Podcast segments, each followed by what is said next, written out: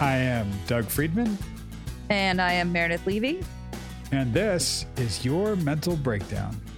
the podcast.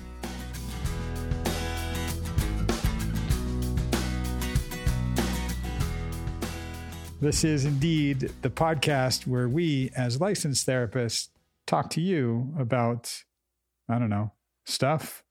and you will hear a therapy session in real time, and then we'll come back on and break it down. That's what we do for you. We do because we love it and we love you. So here we go. That's a lot of love. I have a lot of love to give. I have a lot of like to give. I don't know if I have a lot of love to give. Hmm, interesting. We should break that down. sure. I would I would like to. No, wait, I would love to. No, I would loathe to. Such a dork. That's true. That's Speaking true. of like loathe and love, Yes. how have you been? I've been pretty good. I'm I've made it through Thanksgiving, which I actually like Thanksgiving. I get that a lot of people don't. And we're gearing up for Christmas coming soon. And my and the birthday. holidays. Hanukkah just ended. Your birthday, yeah, whatever. And we also Yes, your birthday, smack in between Hanukkah and Christmas this year. Do you feel festive? Are you like part of the festival of lights? Oh, hell yeah. Yeah. Hell yeah. I was in the Apple store yesterday and this, I don't want to say kid, I can't, I have no idea how old he was, but 20, early 20s maybe. 32. Was like, was, was hitting on me and doing so by saying, Hey, do you know where, the do you know where the best place to go is around here to see Christmas lights? And I had just been in Beverly Hills, like downtown Beverly Hills the night Right. before. And I, they always have beautiful every year. It's just so pretty. And then I was like, oh, the Palisades, like really pretty too. I was like, wherever there are really wealthy areas, they always put on a big display. right. And then there's those places that are known for those streets of lights. And Yeah, absolutely. There's right near my place, there's Christmas Tree Lane, which is great. And they do up all these Oh. huge trees and people do some of the houses.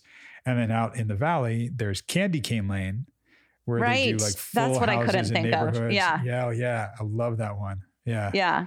But then he followed up with, you know, just like chit chat and like, and then said, Oh, I love your tattoo. My mom has one just like that.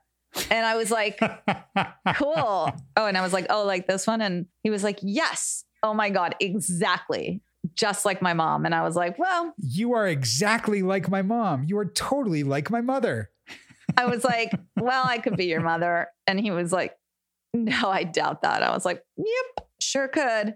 And I was like, why are you fucking flirting with me when I remind you of your mother? But that's okay. I mean, so many possible reasons. Yeah, that's that's kind of your answer right there. I know. But it was really cute. Like, I, I don't, no one's hit on me in so long that I was just Aw. like, wow. Yeah, Well, that's because it's been pandemic. You haven't been out in so long. sure. And Why not at the Apple store? Why not? Why not the banana store? Oh my God. That's amazing. I'm just going with fruit. I got it. I Yeah, totally got you it. um so anyway yeah that was that was fun Yeah, and and you actually just started seeing a couple of clients in person again. Whew, i did i went the other day for the whole day saw a few people in person few people on zoom and starting next week i'm gonna go Hmm, at least probably two days a week nice. two to three i know How's it feel? Oh so nice it was so nice and and also one of my best friends therapist happened to be there on the days i was there it was Oh, so nice. exciting Nice. So there was other human interaction with like therapists, friends, whatever, and clients coming in person. It just felt so. And then I got to come home from work. I got to go to work Right. and come home from work. totally. It was crazy. I mean, Yeah. you know, the big thing was getting dressed and showering, and that was weird, but otherwise, it was great. Yeah, it, it's it's funny that people don't realize this in, in even in non-pandemic times that when we work as therapists, we're working in our singular office. We don't really see many people in our workspace. If you're lucky enough to work in a at an agency or or a building where there are other therapists, you can see other coworkers. But Yeah. generally speaking, a lot of therapists, especially ones in private practice, work in a vacuum. You just don't see many people at all, and you're just seeing your clients back to Yeah. back. And That especially would be so hard for me. Right. And these days, when we've been doing it on Zoom, it's great. And like a lot of people are like, oh, I love not commuting. Yeah. And the drawback is you're sitting in your own place. There's no separation. You're just there all day in isolation. It's it's wild. Totally. Yeah. And a lot of people like, you know, and I've always been like, well, I could always go to my office and and still Zoom with my clients. And sometimes it's hard to motivate to do that when you're Totally. like, or I could just stay here. Totally. But yeah, no, I'm I'm glad you've been going back to the office for a little while now, right? Oh yeah, yeah. I go a couple days a week and I see I kind of do a hybrid where I'll see a couple clients on Zoom, then Yeah. I will go to the office and see a couple clients in person. And Beckett is still adjusting to the new place, so he comes with me still. Huh. So he comes in the office, he's got his own couch, he knows the clients there, they know him and it's it's totally cool and Right. fine. But it, it's Nice. such a difference for me to be in a room and my eyes don't have to say fixated on that one little square. I have peripheral vision. I can look at the client, I can see their body right there, I can feel their energy, Yep. I can look around. Totally. Yeah, it's staring at a screen for that long. It's man, it's it's tough. I found myself to be the present and engaged human that I have always been with my clients. I have such a harder time doing that on Zoom. Oh, And yeah. but now I think that hopefully if I'm doing it less, then I'll be able to provide more, be more present and engaged with the clients that I still am doing it teletherapy with, as opposed to all of them doing being that, you know, Oh that yeah. would be nice. I, I mean, I, I think I think we've sort of cracked the seal, and we're going to be doing hybrid with a lot of things these days. Yeah. You know, Yeah. I think I talked to a lot of teachers and students about the way they do school, and it's mm-hmm. interesting how there's hybrid for that too. And I wonder Yeah. if that's something that might actually happen. Who knows? To reduce class size, to reduce space, where you do like if you have a class twice a week, once a week is at home, and the second time is at the campus. I, I don't know. Yeah. I, I think it's it's just so much easier logistic wise to stay at home, but you get so much more out of being there in person. Yeah. You know, even Totally. somebody saying to me, if you have to be in person right now, the way that one school is offering it was outdoors without a mask, and that was great. But if you're indoors with a mask, they're like, I don't want to teach indoors with a mask and have my students all masked and you can't see their faces and it's so impersonal. Like, mm, don't want to do it that way. No, that sounds difficult. I mean, yeah, we have to do what we have to do, but Yeah. oh, I don't know. Hopefully things are heading in a better direction. Maybe we'll see. Omicron go away. I would say I hope that they're heading in a more stable direction because even if it's the kind of thing where we have to get boosters every six months until we get more of a handle on it, fine. At least we know Yeah. that's what it is. Right, right. Being able to return to some of our regular functioning, Yeah. and it's all it's all about Yeah. finding our regular functioning. Right? Yep. Speaking of regular functioning, Hey, you know what? Some point I was thinking about, and I was telling one of my talking to one of my clients about this, about how not everyone's gonna like us. It's okay, you know, like she was feeling judged or something. And and I actually read what somebody, a listener of ours, had had written a post about me saying that like hearing me talk is cringe. And they were like, What? Who would write that? And I was like, It's okay. Like it's totally okay for people to have those feelings.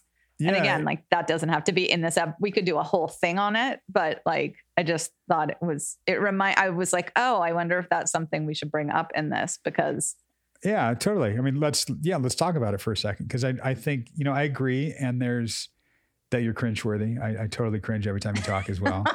um, I mean, there are people that don't like me, and I've talked to both of them, um, and we've worked it out. So I was gonna okay. say, are there though? Because I don't Of think course. there are. come on, of course there are. No.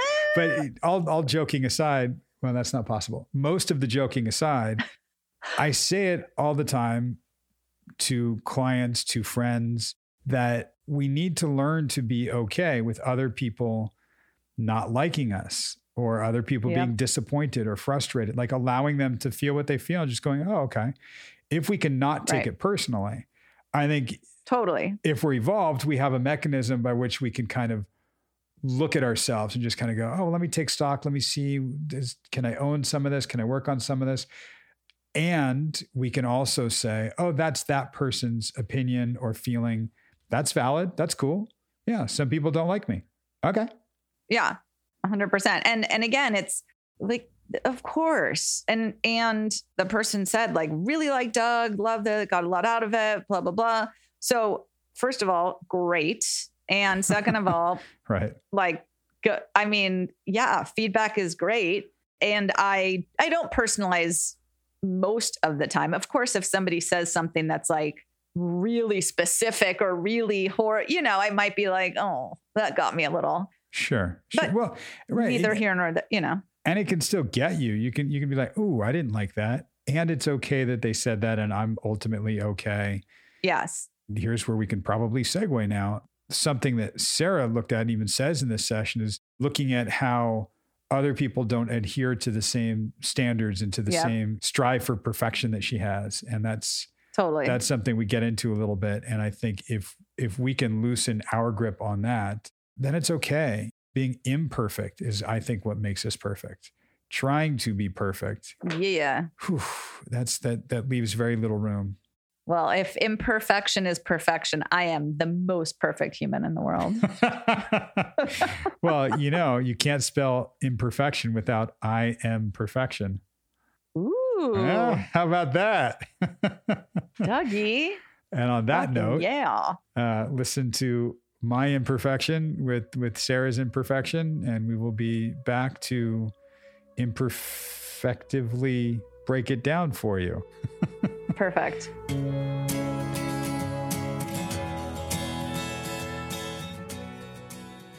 How you been? I'm still tired. um, crazy week with, I mean, couple days with my brothers. You know, when you realize you're not 30 anymore? that was this week Oh, yeah. for me. Oh my gosh. They'll stay up till like, you know, one, two o'clock in the morning. Finally, we're like, okay, go to sleep. And then they're just bam, out of bed, seven, packing, going to the lake, you know, jet skiing, wakeboarding, just running around. I'm just like, I can totally keep up. Hmm. By day three, I'm just like, oh my God, I'm going to die. yeah, and this will show my age. That's exhausting just hearing that. it was nuts, dude, but it was amazing. It was so much fun. And you would have been very proud of me. I didn't check my emails one time. what? Obviously, first day back was a bit of a nightmare, but overall, it was pretty crazy. Yep. Good trip, good birthday, good, good all around. Yes. Oh, and more good. So remember I told you we had our reviews, but there was no compensation discussion. And that's why my boss was like, look, sorry about the nonsense that happened, but Right, right. disregard because I think you're going to be really, really happy when you hear what hmm. we're doing for you compensation wise. I got like a 19% raise. I was completely blown away hmm. with that. It made me feel really validated, which Yeah. was a really nice feeling. yeah, So it was like best best week ever. yeah. There, there's there's another val word that's involved here. Exactly, exactly. yeah, and that, hundred percent. and and I want to make sure we hit that one because validated, yes, yes, I this is what I should get paid, and you did great. You're validated for the work that you're doing. You're also valued. Yes, yes, and in fact, he said that in his email. Mm, But he was like, "Please tell me how it went." So I just wrote him an email. I said, "You know, I I have to I have to say like I'm so appreciative of what I know you did for me." And his response was so amazing. It like almost made me cry a little bit. He literally said valued at least two times. Wow. And he's like, I really hope that you know how valuable you are. I love hearing that. Yeah. I stress the word value, and that's different. You're right. Yeah. You're right. It is different. It is different. Mine was more of a pride thing, and valued is more of a more personal, yeah. right? Yeah. Validated is yes, you do good work, and here's the compensation for doing good work. Valued is you matter to us. Yep. And that was the feeling I got. And that was a really, really nice thing Mm. to feel because I haven't felt that in a long time. Towards the end, last week, we were talking about being misrepresented. And in the context of what you just told me, of feeling valued with manager. it was a devaluing. hmm and going from value and you matter to you're devalued and it's it's not even you don't matter which is horrible and you've had a lot of that in your life as well but it was like this is who you are and this is what's wrong with that but that's not who i am like that's just wrong Or that is who I am, but there's nothing wrong with that. there you go I don't like that stuff like that affects me. But I, also don't like that stuff like that happens. I have a, I, I don't know. I feel like I have a really low tolerance for nonsense in a professional setting, not in a personal Yeah. setting, unfortunately. when it's when it's nonsense, sure, but when it's sense that's based on something incorrect or hurtful, that's that's a little different. But doesn't that make it nonsense? Because it didn't even matter. In a way, in a way, yes, but what's nonsense to you might be sense to someone else. Okay. Saying it's nonsense and writing it off isn't always going to work. For example, well, you, you got the correct answer for this mathematics problem, but you didn't show your work. Yeah. Oh my gosh, that's actually a perfect example. All right. That's nonsense. The teacher's Yep. marking me down because I didn't show work. Everybody has a calculator and I could do this stuff in my head. Here's what it is. Yep. Right. It's happened to my son and my brother. Both have told me that exact story. You're marked down because you didn't write out your steps. Right. Yeah. It might be nonsense to to us, but it's sense to others. And others Hmm. just have a different way of making things make sense. And it fits in their schema. The situation, I feel like that instance was more of a a personal Yeah. attack whether it was Sure.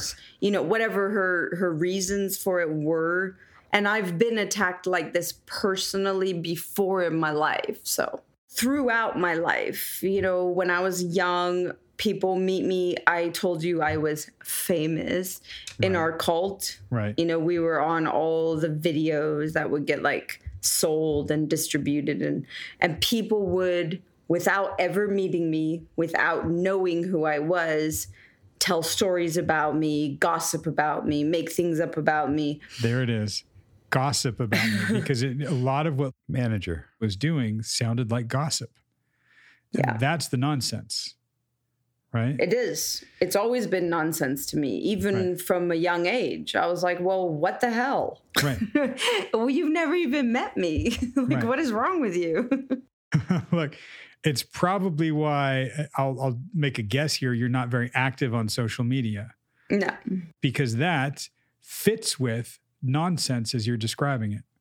nonsense i Yeah. don't have time for that it's hugely popular, all of these things, because it makes sense to a lot of other people.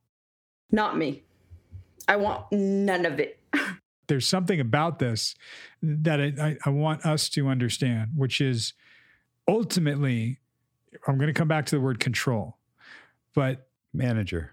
has in her head a way that things make sense, which is we don't offend anybody. You know, we we keep it copacetic at work. We're we're all good. We do things the right way, and and that's how this goes. And and at the core of it, I think are two things. I could be wrong. I think for Manager. as you've described her, I think there's part of her that is threatened by you. And there might even be a little bit of jealousy mixed into that. You're getting attention or you're making more, you're younger and you're doing this. And there's something about it that that reeks of, of jealousy, threat, fear, and that's hers. Mm-hmm. She'll project that onto you, Yeah. right? I think there's there's something about the word control where she doesn't have control of you and maybe she I don't know resents the autonomy or resents that she can't or is threatened or jealous by that but there's something where she needs to exert some control for her what makes sense Yeah. and what what's emotionally driving her makes sense. Oh, I I hate all these phrases that I'm about to use because they suck, and you've done it so much in your life And it's nonsense. to horrible fucking degrees, and it's nonsense. But just play along. Just be mm-hmm. nice. Just just go with it. Just let her have her thing. That's not okay for you, and it hasn't historically been. So so there therein lies the rub, okay? Mm-hmm. I can put up with a lot of nonsense. Like I get it all the time from coworker one because I care about her and and her her pers- her, uh, mood directly affects me. And Right. our working relationship is directly affected when she's in a bad mood. I just like wow okay i'm so sorry. Even if i'm thinking okay well pff, i don't know. Right. i'm going to talk to my therapist about that one because that's a whole road right? But i validate her feelings because that instantly brings us back together as friends and coworkers and everything becomes you know smooth and easy again. Mm-hmm. But when there is untruths said to me she is making statements about me that will follow me for the rest of my career in this company. Again doesn't actually matter in the big, you know, grand scheme of things, but it matters to me because it's untrue. And there's mm-hmm. no way for me to fix it. I try to come up with workable solutions. So to me, there's a very fine line between my no nonsense guard and my overbear, you know, like, what can I do? Bleeding Right, heart, right. make everybody else happy? How do I make this better? How do I make everyone? Yeah, have, yeah. and I had none of those feelings Okay. in the review setting. Right. I want you to almost tell me everything you just told me again, Okay. but I, I want the the sort of headline topic and on your brain to be the idea of control. okay. Talk to me about how it was with manager, how it is with manager, how you are, how it feels in terms of the word control.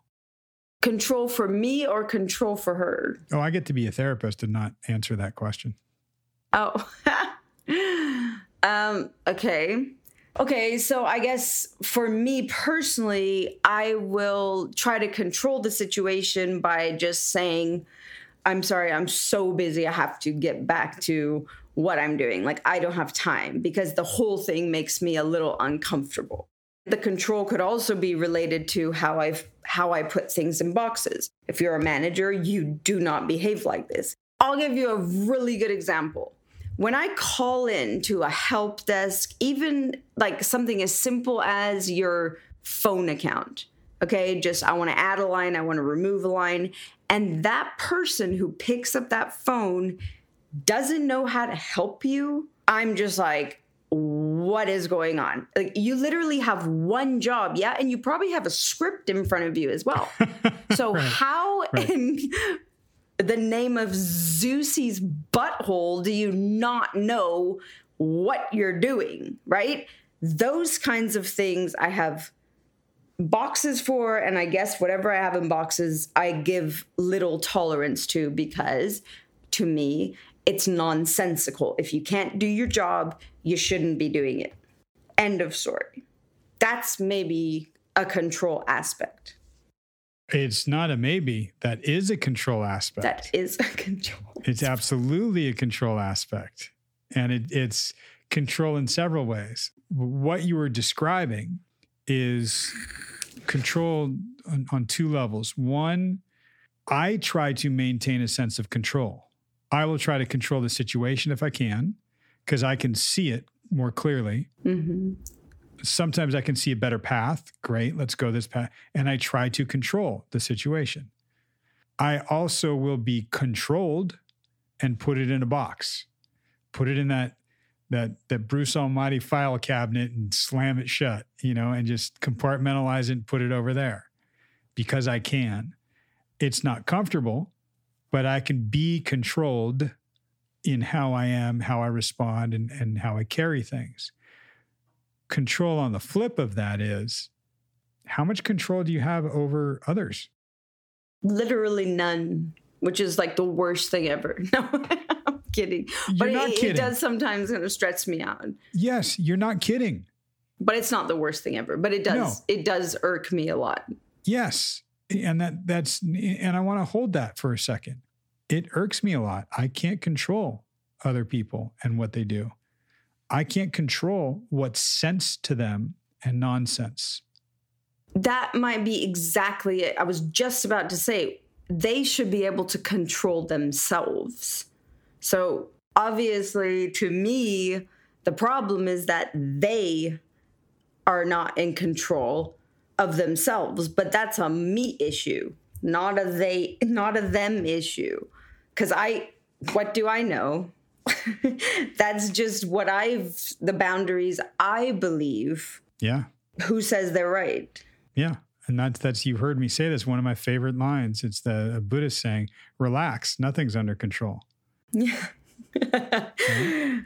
yeah, I'm gonna put that. I'm gonna put that quote on my mirror so I can just like. It's an interesting phrase because it, it's you know when you hear the relax, anytime you start with relax, fuck you. Fuck no! right. Exactly. Right. So Don't you tell me what to do. Totally. Absolutely. and if you think, if you just invert the phrase and go, nothing's under control, relax. Relax. Because the, the idea is when you realize that nothing is under control, then wow, so maybe I don't have to expend so much energy trying to control it. Mm, yeah. Hmm, you don't Yeah. like that one. You don't like that. No, I like I like the idea of that one, but I there, I literally have no way to relate to even the concept of that at the moment, right? And again, this is why I'm in therapy. Just the idea of being like, eh, everything's out of control. This is a great day. It, it makes me want to spin around and bang my head against the wall. Yeah, and and and there's a subtlety there. Everything's out of control. It's great. No, it's not. Yeah, some things we can control. I can control what I say. I can't control the thoughts that will pop up into my head, but I can control if I Sure. entertain them, if I act on them. So then why wouldn't I hold other people to those same standards? Is that just not realistic? Is that what's happening here? Like I just What do you think? I, honestly I don't know. Honestly, I I struggle with this all the time because I'm like I know it sounds when I say it out loud, it sounds like I'm the weirdest person ever. But to me, there are certain requirements for behavior across the board. If you're a homeless person, I still believe there's requirements that allow you to be a harmless homeless person. If you are the CEO of a company, there are certain requirements that I would hold you to. Don't embezzle, don't rape your employees, don't, you know, just just standard stuff that that to me seems like why don't people know this? But now, you know, in my old age, I'm thinking, well, maybe because it's not a thing. maybe people just do whatever the fuck they want and hold on until they don't get away with it anymore. I don't know. A lot of them do. And I mean, you you grew up in a place where that was all around you. Yep. And you at a very early age knew better, knew different. I did. I did, and that's maybe why I hold on to it so strongly because I was right. You aren't supposed to rape little children, it's not an actual thing, right? you know, and nobody ever told me that. Right. But it's really tough because there are certain things that are absolute, like that is one of them. There are other things that aren't absolute, yet we might make them absolute. Like you need to not just believe in God, but you need to go to church every Sunday and pray to that one God. Nope, not that one God, this one God. Right. And yet people will say, okay, let's go do that.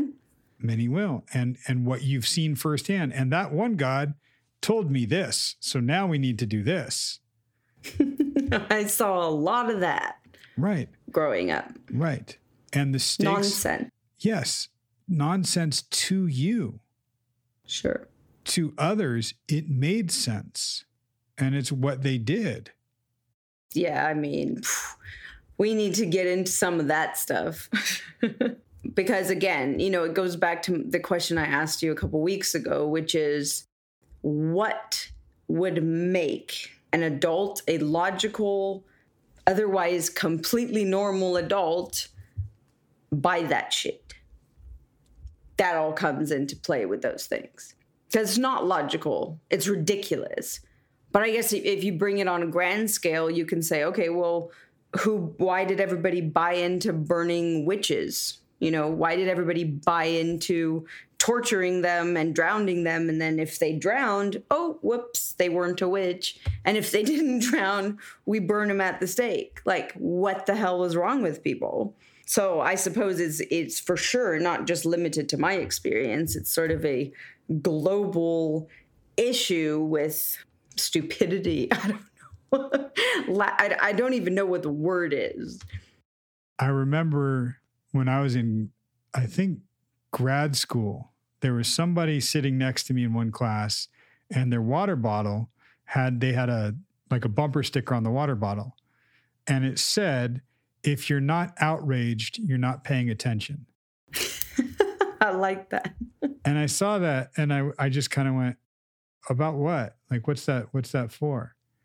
And she just kind of looked at me, and I couldn't believe this because this is a, a graduate program in psychology. And she just looked at me and just kind of went, everything. and I'll never forget that. I'm like, wow. So she's walking around outraged all the time. That's exhausting. That is exhausting. Yes, for me too. I want to go back to something though, because we're, I mean, we're we're a few steps from something, so we'll, we'll go back because these are all good steps. All and the this time. is fine. right. But this is how we work. And, and this is okay. It's not a linear process. You know this. No. We have a couple of themes here. We have control, we have judgment, and we just hit outrage. Yeah. Uh, You remember what I what I asked you to do at the end of, of last week? Something for myself? oh, no, remind me. um, I'll give you a hint. It has to deal with outrage. oh, screaming into a pillow. I did not do it. I talked about doing it, but I, did, but I Good. didn't do Oh, okay, tell me about the talking about it. Tell me about that. I told boyfriend afterwards. Uh huh. I was like, okay, so if you see me screaming into a pillow in the next couple days, don't freak out. Doug told me to do it.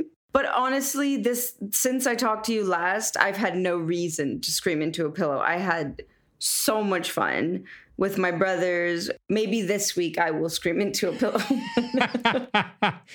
there is a part of you that has that kind of outrage that has yet to scream into a pillow. Is it what explain outrage to me? Cuz I feel like I interpret it different than you do. Okay. And I'm sure mine's wrong. why are you sure yours is wrong? outrage to me is more it's very extreme to me outrage is a very big word Yeah. like not shocked it's not like disappointed it's like what the actual fuck Yeah. i have outrage Yes. Yes. for things in my past, but Uh-huh. I don't know. I, are you relating it to like my feelings around the whole review thing? Do you do? Is that outrage to you? It could very well be. to me, it was like I got really worked up. yes, you got really worked up. And, you know, and even you saying, we're going to talk about it for weeks to come. Yes, we're going to keep talking about it. That's an indicator to me that it triggered something and it's still there. Yeah, it is. It is. Even with all the good stuff that happened, when I go back there, I'm still very worked up about it. Yeah. Certain ways that your brain is making sense of things and making nonsense of things, we're going to look at and pick apart. And one thing that you said early on is, I want to know where this comes from. Okay. We're going to yeah. look at that and we're going to see if we can kind of deprogram and reprogram and, and, and rewrite some lines of code in your brain and, and get it working the way you want to at your core. Yeah. We're doing that. So you're doing great. And it's interesting that you said, well, I want to know your definition of outrage because mine's, mine's, I'm sure mine's wrong. Yours wasn't wrong. You are absolutely right. In fact, you used the word shock. Yes. I mean, outrage is is fury. It's it's wrath. It's shock. It is i think by dictionary definition an extreme reaction of of anger and shock to a situation or something. So your definition is dead on. Accurate. Okay. What's interesting several things that you immediately discounted your own. I'm sure i'm wrong. Yeah. Like i said when i think about how we grew up.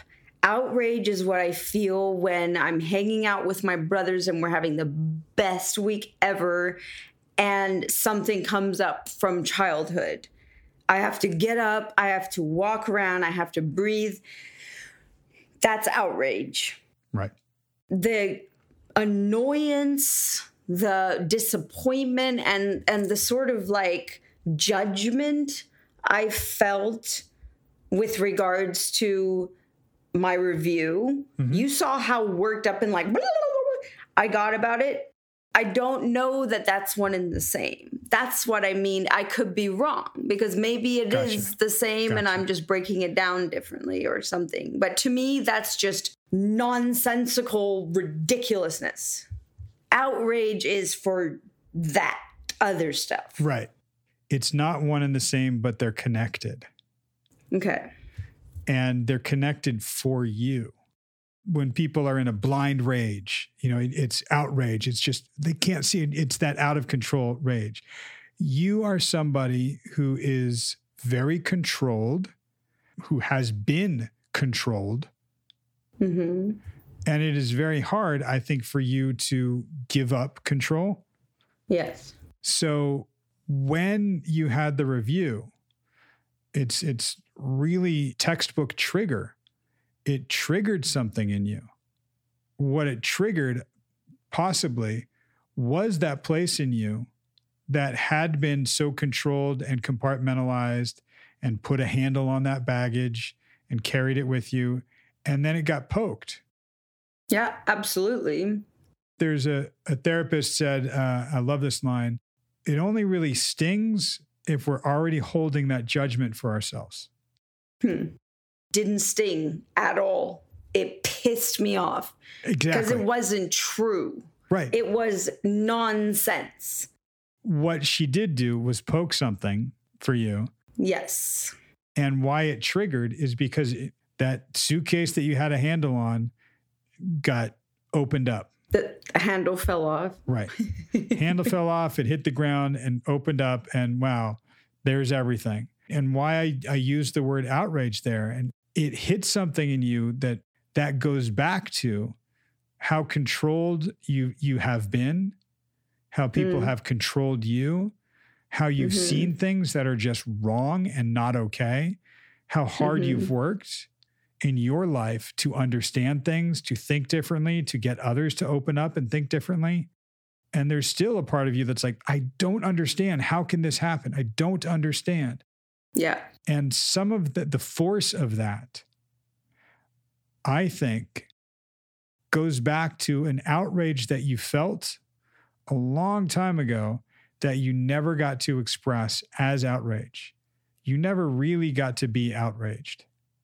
Here's a thought when I was about nine, ten years old, in the cult, they would put us in these big houses. Right. We it was called like communal living, right? And they would stuff like 250 people into it. And then they would put kids into groups by age. There was a time in my life where, in my age group, if one person messed up and didn't come forward and confess, we would all be put in a line and beaten with a paddle. And it happened so often that it got to the point where honestly when you just said that like going it has to be something going back i'm wondering if there might be a connection there where i i typically get really not happy about being blamed for something i did not have a hand in even at work. It that's another trigger for me it's like um can you fix X, Y, and Z because it's not, you know, this is not happening. And I'll literally go and say, um, file saved by, and highlight the name of the person who was responsible for this. And it was another thing. Coworker one told me at the beginning that she was like, We are all a team here, and you can't separate yourself. You need to respond as no problem. We will figure it out and get it fixed. My knee jerk reaction is, oh, yeah, no problem. I'll talk to whoever it was and have them get it done. So, hey, we, I mean, literally, as a child, that's one of the one of the big things in my mind that yeah. used to just drive me nuts. Like on top of all the other crap we I personally had to deal with on a daily basis. Now I'm getting beaten for somebody else's shit. Like, what is going on? So, who knows? That could literally be a hangover from that. Maybe. No question mark. Yeah. And we can turn the question mark into an exclamation point and say that, yes, that is a hangover from that. That was traumatic. Hugely. Because before that, I never got beaten.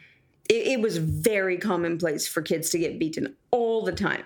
And I never did because I was not a naughty kid. I was honest. I I did what I was supposed to do, never broke the rules and I, I sort of went unbeaten until about nine, ten years old. And then it was just years of just nonstop beatings for no reason. If I give you the t shirt that says relax, nothing's under control, I don't want you to wear it yet. No. because it's not okay. No.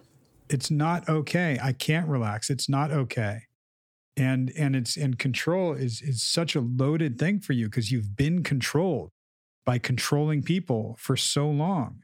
I mean even ex-husband and manager to a degree was a representation of that. So it triggers all of that. That makes sense. And that's that's why i use outrage. What she did was nonsense to you not a big deal. Okay if it's nonsense and not a big deal why are we still talking about it because it wasn't fair. It wasn't. It wasn't right. It wasn't fair. It wasn't right. What does that sound like? Childhood trauma. Yeah, and it's really not okay. It even sounds trivial to say it wasn't fair and it wasn't right about my childhood trauma because nothing was fair and nothing was right. But there was, again, certain elements I could control myself. I could control following the rules. Even though I didn't want to, I wanted to get beaten less. Yeah. So we had to call everybody auntie and uncle and say, yes, sir, and yes, ma'am. We had to do all these things, and I would do them just because I didn't want the consequences. So here's all my self control. Here's all the things I've done to make myself conform to the things I have to do to not experience pain, and it's all for nothing. because I'm getting the pain for somebody else's bullshit. I'll say this, and you, I don't know that you'll ever get sick of me saying this, and I hope you won't, because it's it's very true almost every time we hit this stuff that I'm really sorry that you went through that. It's horrible. Thank you. You're welcome. And I'm I'm incredibly grateful and blown away that you've come through it as such a, an incredible person. Just a little cuckoo on the side. No, not at all. Everybody has a different response and has their own shit that they carry around with them, right? Yeah. And yes, yours got triggered by manager. It happened. And you don't need an apology for it at all. You and I can understand it and we can see ultimately where it comes from. Sure. Doesn't mean anytime you experience something like that, it's going to trigger you right back to that place. But there is an outrage in you that never really got to come out or be expressed. That was the scream in the pillow that I was talking about. Mm-hmm. And there's a discharge that we need. There's there's a catharsis that we'll go through, and there's an incredible relief that we'll feel too. Scars won't go away though; they're there. Yeah. Can't undo it. Right? I wish Yeah. we could. We can't. But that that you know, it's it's the saying that that's where the light comes in. Yeah. know, and that's there's so much light in you. It's amazing.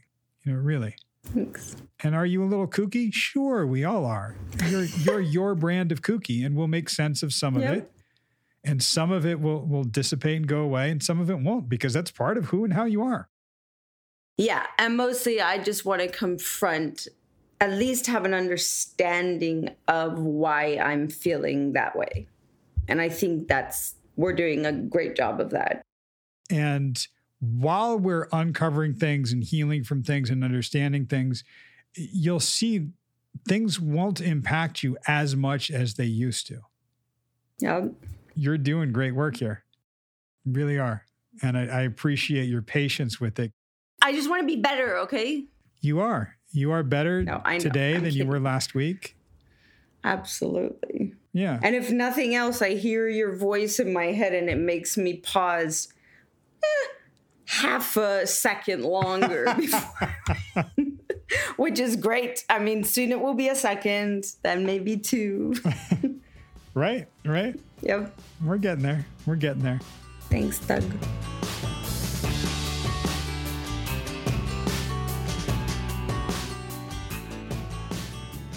And we are back. So a lot of things came up in this session. I it was nice to hear one of the first things Sarah said was, you know when you realize that you're not 30 anymore? I was laughing. I was like, yeah, I realized that when I was 28, by the way, because I was already so tired of like the crazy life. Um, but yeah, sh- Right. she she got to spend time with her brothers and had a great, great week and tried to keep up with them and whatever she did that's fine if you want to keep up and have fun and it's not like you know she had to do it for a year it was like a week but i loved how she said she didn't check her emails at all not once Right. Right. It was so nice to hear her unplug. and then it makes sense when she got back then all of a sudden there's like a lot of work and that's just how it is it's how it's going to be and Yeah. she found out she got a big ass raise which was awesome Yeah, I think I mean the raise, of course, we want we want more money, and that's great. And I think given the the choice between appreciation or finance, you would take the finance. Like, do you want to be told you did a good job, or do you want more money? A lot of people would say more money. yeah I think, however, they have done surveys and they show that being appreciated is often right right there behind, sometimes even ahead of just getting more money. If you just keep giving Right. people more money but not appreciating them, doesn't feel good. totally Right. And f- for her, kind of what I was driving at is is feeling the validation for how the review went, but also feeling valued for how she is. And she she really got that. Yeah, and it was so interesting because you brought it up, and then she said how her boss multiple times had said how much she was valued, and I liked how you gave that validated is like the compensation for doing good work and valued is like you matter to us. Exactly. I thought that was a really Yeah. good whatever you call that. breakdown Something. definition. Sure. Yeah. Yeah. and and then i think guys got into a lot of this stuff which i think i mean for me it was a big aha moment and i think maybe it was for her but just talking about she's so funny she makes me laugh that being you know she felt misrepresented and her, I love her nonsense. Nonsense. Though she just, Right. I love how she Right. uses the word. And the more she said it, the more it resonated with me because you use the the got the right answer to the problem but didn't show the work Yeah. The math analogy. Yeah. yeah and there's sense and nonsense and people have different ways of of making sense of things and i think that when you got down to the part where she said okay well in the cult she was a quote unquote famous famous kid because their family was higher up and they were in the videos and all that stuff and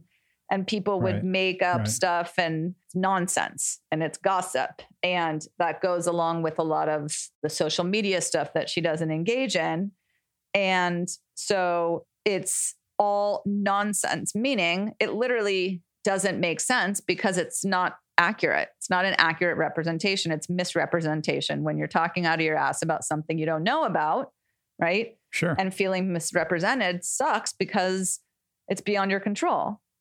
Well, and, and there was something else I was getting at, which is what you just said, beyond her control. And I had her repeat one of her nonsense rants using the word control and just Mhm. showing that you can't control what is sense to someone else.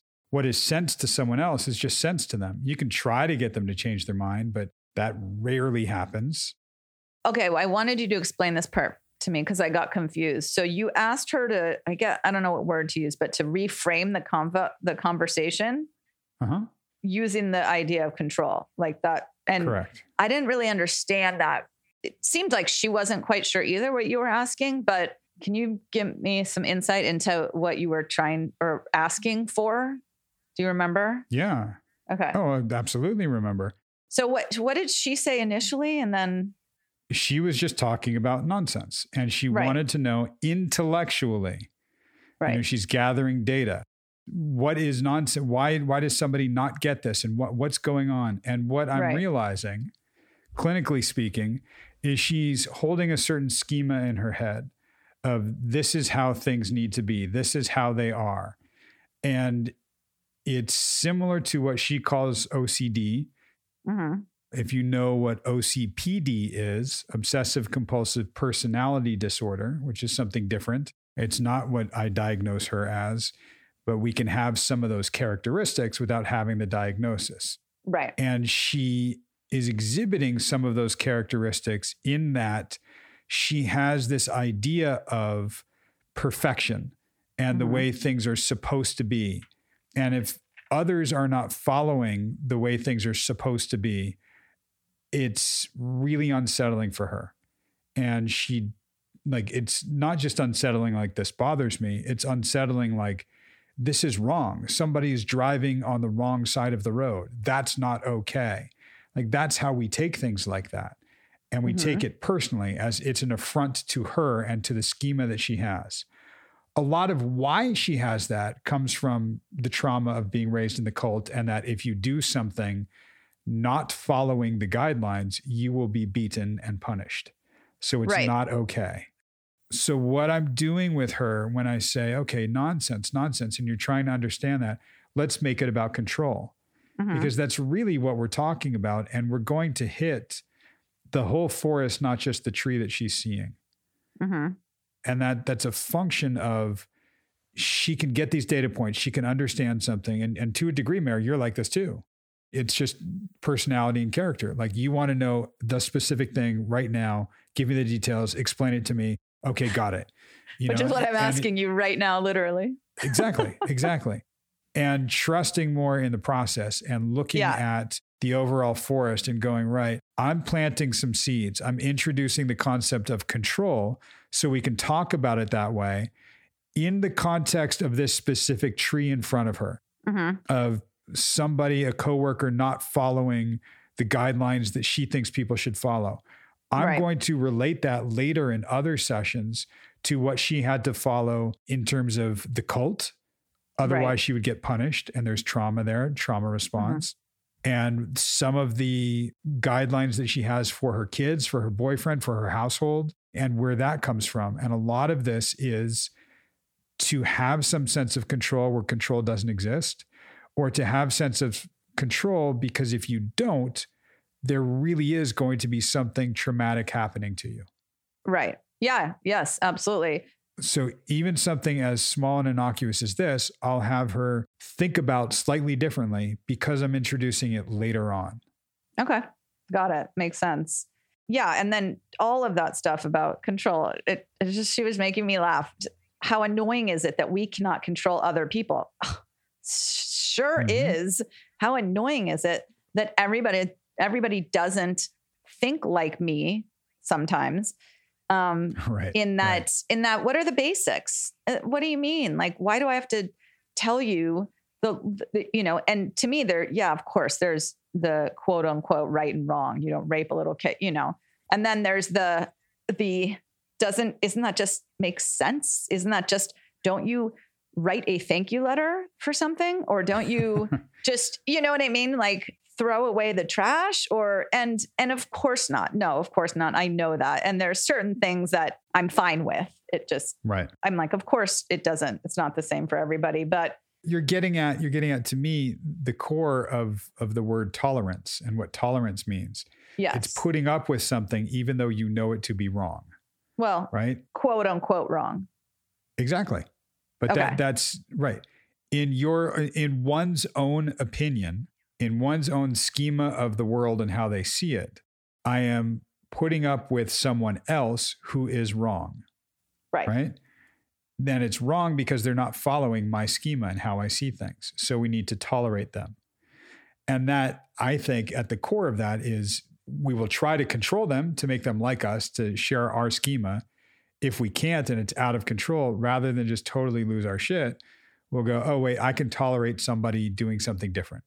Right What we're not really able to get to with that is looking at, well, can I can I ease my sense of control? Where is that coming from? Why do they Right. need to follow my schema? Can't I let somebody else have their own? And that Yeah. gets to the core of just about every political debate, every religious debate is eh, you're not going to get an understanding because people will just inherently know other people to be wrong. Right. Exactly. And I think, you know, she was talking about wanting to hold people to the same standards, and that is not realistic. There was a sentence she said that I wrote down and underlined. So, again, Sarah, if you're listening, I'm starting to notice where, and it reminds me of myself, but where the the tone and the the way that she says something could be taken as harsh or cold, or I'm not sure what the word is. Proud, prideful is is what came up before in the review. I know I don't like that word though. I know. Um, but she said, to me, there are certain requirements. And the way she said it, and by the way, I'm a huge fan of enunciation. I am a huge fan of projecting your voice. Like, I love it. I'm like, you are so clear and concise, and I love it. And at the same time, I kind of picture a not mean, but you know how Mary Poppins was very proper, but not mean at all. She was very sweet and also very firm. Sure. It was kind of like that, Yeah. kind of like that, that enunciate, like, like the, this is what we do. Let's go, kids, kind of thing. Right. And I think she's only like that in certain areas of her life when she feels that the standards aren't met, maybe. Because I can't see her talking like this, like hanging out with her brothers and having fun. And but anyway, just thought it was it was really interesting how, and I never thought anything of it until she started. I started thinking about why is this woman like so pissed about what she said, right. that right. colleague of hers. So again, it's not I like the way she talks, but I can see how people would be potentially off put because I can relate to it. Yeah, and and just to be clear, I very much agree with the action of enunciation, speaking slower, Yep. being very methodical so that Yeah. people understand you. It can be misunderstood, you know, and I'm, I'm doing it right now. And it's, of course, it's- it, condescending or it sounds like Yeah. that. And it, it's not, not necessarily intended that way. totally. I think a, a lot of times it's it comes from it can come from a traumatic response. Like I- Yep. I've been misunderstood. Which it's not hers. safe when I'm misunderstood. So let me be perfectly clear. And it's also something I said this to you a few weeks ago when you were questioning why does she care so much how someone else is behaving and what someone else is doing. You were questioning that. And I said, Right. well, you're, you're going to find out in a couple weeks. You're like, okay, Right. whatever. And this is exactly what you're picking up on when she said there are certain requirements for behavior across the board. Even if you're a homeless person, you know, or if you're CEO of a company, Yep. you I- don't yeah. embezzle, you don't do this, you don't do that. Right? It's all coming from something where for her, and she said it, and we talked about it in this one, yep. if someone else in the cult got something wrong, didn't follow the guidelines, They she all would got get beat. beaten. yeah. Right. Yeah. And she's horrible. sitting there going, Why am I getting beaten when I'm following all the rules and I'm doing everything right? Oh, because someone else isn't. Yep. Fuck. That- All right. yeah. Well, now I need to be hyper vigilant about making sure they follow the rules too.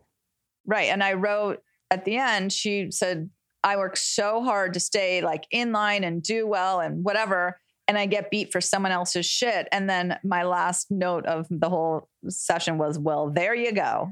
So when someone else steps out of line in any way, shape, or form, especially when they don't cop to it, she gets beaten. Literally, Right. that's what happened. And so, of Right. course, she's trying to keep everything in control when the standards, the basic standards are not met. And she said something to the effect of the global issue of stupidity, which I loved when she was referring to why did people buy into the cult? I just, it's crazy. She knew better back then. They didn't. And so she had to deal with the repercussions, you know?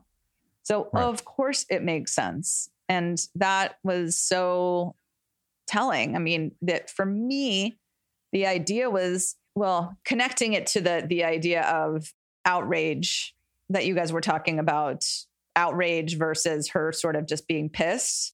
Right. And I've been scratching at this. This is why, again, some of the seeds that I plant earlier about screaming into a pillow, about Right. losing control, and about letting something out. Because there is outrage. She even said, Yeah, when I'm hanging out with my brothers and something comes up from childhood, that's when I feel outrage. That's when, Right. right? So it, it's there. Yes. And sh- that's when she feels outraged. What she said about the review was that she was just super pissed.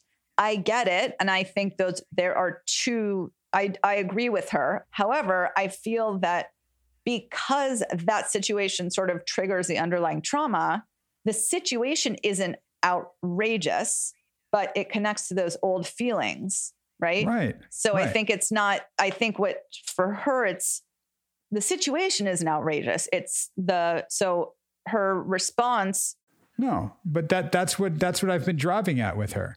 yeah, the situation is secondary. Sometimes I'll say this to other therapists and clients if they understand what I mean by this, will get it. But when they're talking to me and giving such details about things, it's going to sound really uncaring and callous, and that's not how I mean it. But I don't care. I do. God, you'd be the worst therapist for me ever then. Right. well, yes and no. I No, don't care about great. the details. Yeah. You want to tell me about all the trees and all the leaves on all the Yes. branches? I do. Go for it. Oh, I I, don't care as much about that Yeah. because I'm looking at the entire forest and I, I'm I'm going to get you to pan out and see all of the trees Right. and the whole forest and what that's like. Then your relation to it will change. Then when you zoom in and see a tree, you're gonna see it differently from a different schema. But we've got to we've got to shift your schema, and that only Right. happens if we can get to some of these things without getting mired in the details of this work interaction. Because this work interaction, no, that's not outrage. Well, it's hitting the same underlying trauma f- with exactly. a lot of outrage carried over.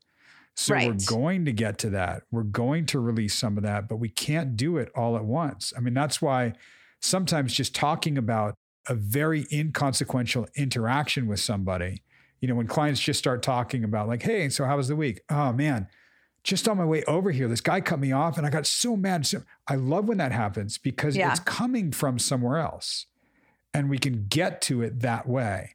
Not always, do you think? Not always. Not always. Okay, just checking. Often. I'm talking Yes. about a client for whom this applies. Somebody who's holding on to a lot of Right. emotion that has been suppressed and repressed. Then we get to let it out. Right. And there's a reason why, although she's like, whatever about this situation with the colleague, that you've Right. been talking about it for weeks now. Right. There is Right, a right. reason. So it's not Sure. outrage necessarily. She said it didn't really sting because it's not accurate, but she just can't let go of the fact that it will be on her permanent record. It will be on her permanent record. Right? Exactly. With that enunciation. And that's Yes. again an indication that, Yep. oh, that's coming from Something's coming up. Yep.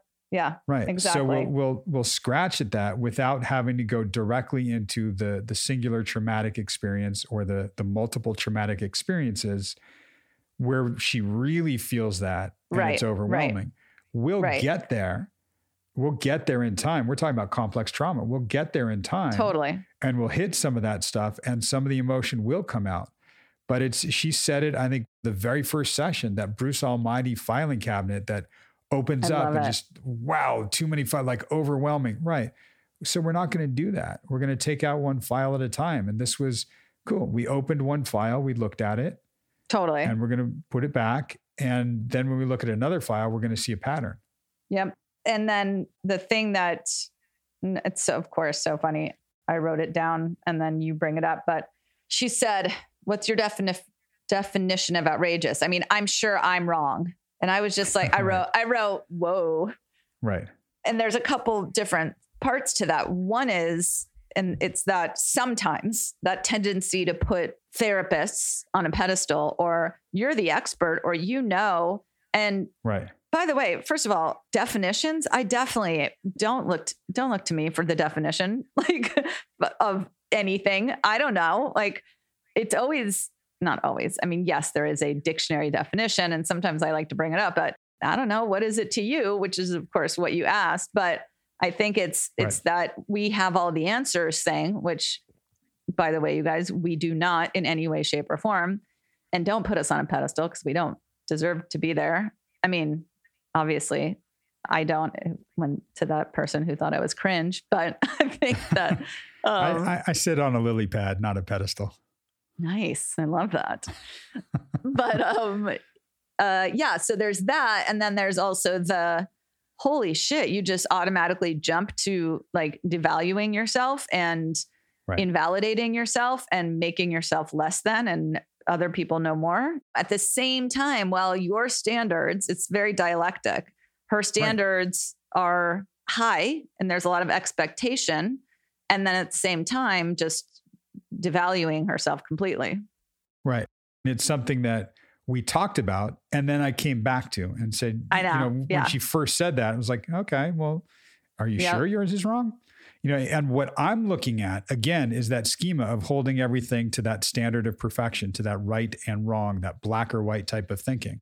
Right. And I'm poking at that. And I'm just going, well, is that? And then later I come back to it and just said, yeah, that was interesting that you were looking at it and you were sure that yours was wrong. Yep. It wasn't. You were right. I mean, what do you think Yeah. of that? You were right because it's your perception or what you think it means to you. So Right. of course she's right. Right. And and what a lot of therapy is is looking at what things do mean to you Yep. and how we do make sense of things. And I think when you have a relationship as a client and therapist together in the room, you can challenge people and kind of look at, well, okay, well, let's challenge this schema. Let's let's challenge not just what you're thinking or what you're defining, but let's challenge your entire worldview if we can. You Yeah. can still win the challenge, so to speak, and and strengthen your worldview. You can also kind of go, oh wow, well, well maybe huh, maybe there are a couple cracks in this worldview. Or maybe it's not like I'm going to challenge it and crumble your worldview. Right. Right? We're going to see if we can shift it a little bit and change it. Yeah. Because I, as I've said a lot, the brain is malleable. Like it, it is able to reform. We can, we can rewire. You can reshape your brain. It's neuroplasticity is a real thing. You're Right. not just hardwired one way, or you experienced tra- trauma, and this is how you got through it, and this is how you are. Period. No, we can shift. And that's part of what we do as therapists. I think when we're doing our job effectively, is help clients challenge these thoughts, these schemas, how Right. they see the world, how they can and want to see the world overall. Right. Right. Agree.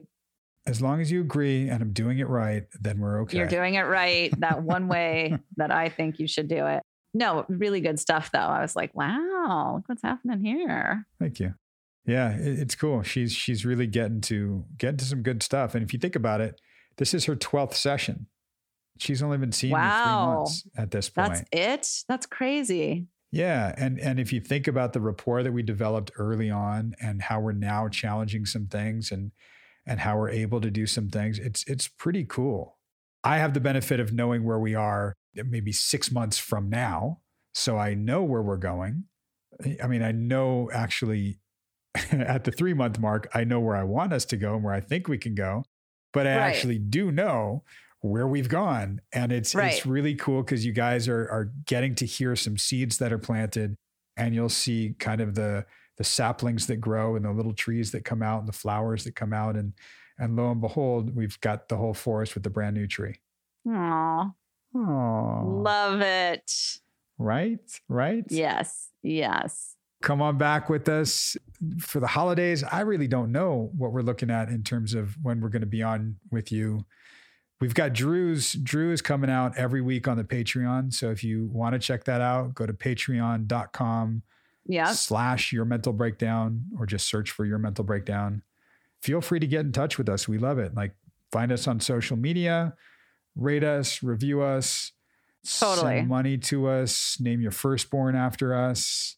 Yeah. Or your your dog. cat, ferret. All right. Well, we'll be back. We'll be back at some point, and if we don't catch you before the holiday, have a great holiday, and we'll see you, talk to you. We'll talk to you when we talk to you. Bye. Bye.